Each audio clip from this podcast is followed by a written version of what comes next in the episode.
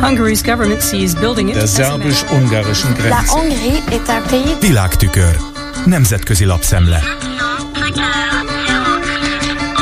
Köszöntöm a hallgatókat! A populizmus nem szűnő globális vonzerejéről közöl áttekintést a Bloomberg amerikai üzleti hírügynökség Recep Tayyip Erdoğan török államfő újabb választási győzelmének apropóján. Egy győzelem az immár két évtizedes uralom meghosszabbítása annak ellenére következett be, hogy közben megélhetési válság tört ki. Gyengült a fizetőeszköz, és népharag övezte a súlyos februári földrengés következményeinek elfuserált kezelését. Olvasható a cikkben, amelynek a szerzője szerint az erős emberimázsa volt az, ami az alkalmazkodni kész állami média jóvoltából mozgósította Erdoğan konzervatív szavazóbázisát. Az Egyesült Államokban indul a Bloomberg körképe, továbbra is Donald Trump a leginkább esélyes a republikánus elnökjelöltség elnyerésére a 2024-es választás előtt. Dacára annak, hogy minden választó tudja, milyen jellembeli hiányosságai vannak, és hogy milyen kaotikusan végződött a hivatali ideje a 2021. január 6-ai kapitóliumi lázadással. Olaszországban a populista feltámadás Giorgia meloni emelte a hatalomba. A jobboldali nacionalista miniszterelnöknek 2,7 millió Facebook követője van.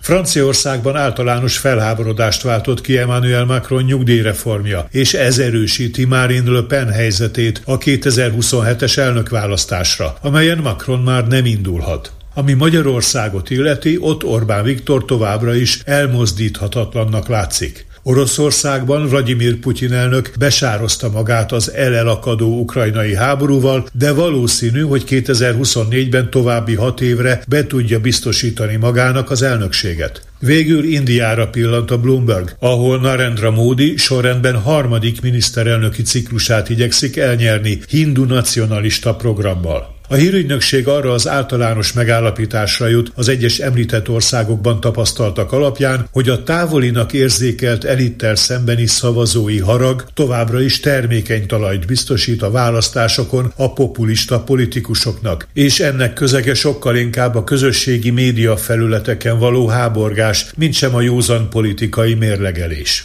Erdoğan várható politikájáról egyébként a New York Times elemzői véleményekre hivatkozva úgy ítéli meg, hogy az újraválasztással megszerzett nacionalista felhatalmazás birtokában az eddiginél nagyobb mozgásteret láthat önmaga számára az Egyesült Államokhoz fűződő kapcsolatok helyrehozására. Így aztán lehet, hogy már az Atlanti Szövetség júliusi csúcs találkozója előtt hajlandó lesz beletörődni a svéd NATO csatlakozásba, ami megnyithatja az utat a török légierő korszerűsítése, amerikai F-16-os gépek beszerzése előtt. A lap megszólaltatja Jan Lessert, a German Marshall Fund brüsszeli irodájának a vezetőjét, Törökország szakértőt, aki szerint Erdoğan ugyan csalódást okozhat azoknak, akik nyugatiasabb Törökországban reménykednek, de hát nem Törökország az egyetlen olyan szövetséges állam, amely egyre inkább autoriter jellegű, mondja Lesser, és példaként megemlíti Magyarországot, Szerbiát, valamint Lengyelországot.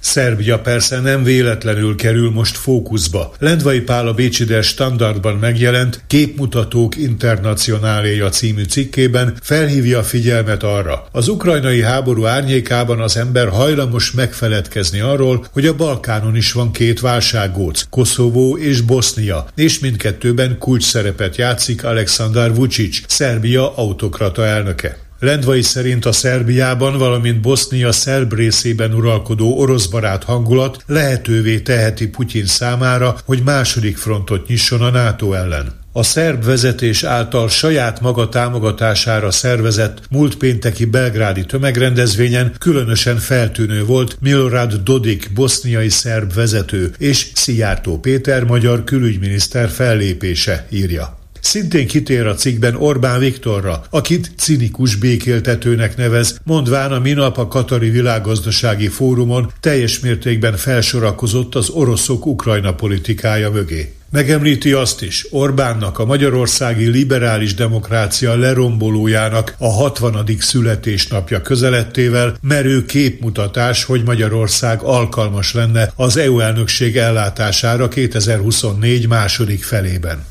Végül pár mondat egy ennél sokkal elvontabb elmélkedésről. A londoni Financial Times egyik podcastjában Martin Wolf, a lapgazdasági főkommentátora meglehetősen borulátóan szól a nyugati berendezkedés jövőjéről. Hihetőnek tartja azt a feltételezést, hogy a demokratikus kapitalizmus csupán rövid időre feltűnő radarkép az emberiség történelmében. 200 évvel ezelőtt még sehol sem létezett demokrácia, az embereknek fogalmuk sem volt arról. A demokráciát ugyan többször kipróbálták a történelem során, de az sohasem volt hosszú életű. Előbb-utóbb mindig nevetségessé vált, vagy polgárháborúba torkollott, majd leváltotta egy hódító vagy egy erős ember, csak hogy visszakanyarodjunk a lapszemle kiinduló eleméhez. Martin Wolf szerint a nagy, bonyolult, sokszínű társadalmak irányítására sokkal alkalmasabbnak bizonyultak a birodalmak és a monarchiák, mint a demokráciák. Amerika példájában sem lát erre ellenbizonyítékot. Mint mondja, az alapító atyáknak is kétségeik voltak a választáson alapuló politikai rendszer tartós életképességét illetően, és azért építettek abba bele annyi akadályt, hogy meggátolják a többségi elf túlhajtásait. Ez pedig azt jelenti, hogy az egész konstrukció nagyon törékeny. Érvel a brit elemző, és annyi engedményt azért tesz, hogy kisebb, homogén országokban ennél szilárdabbnak mutatkozik a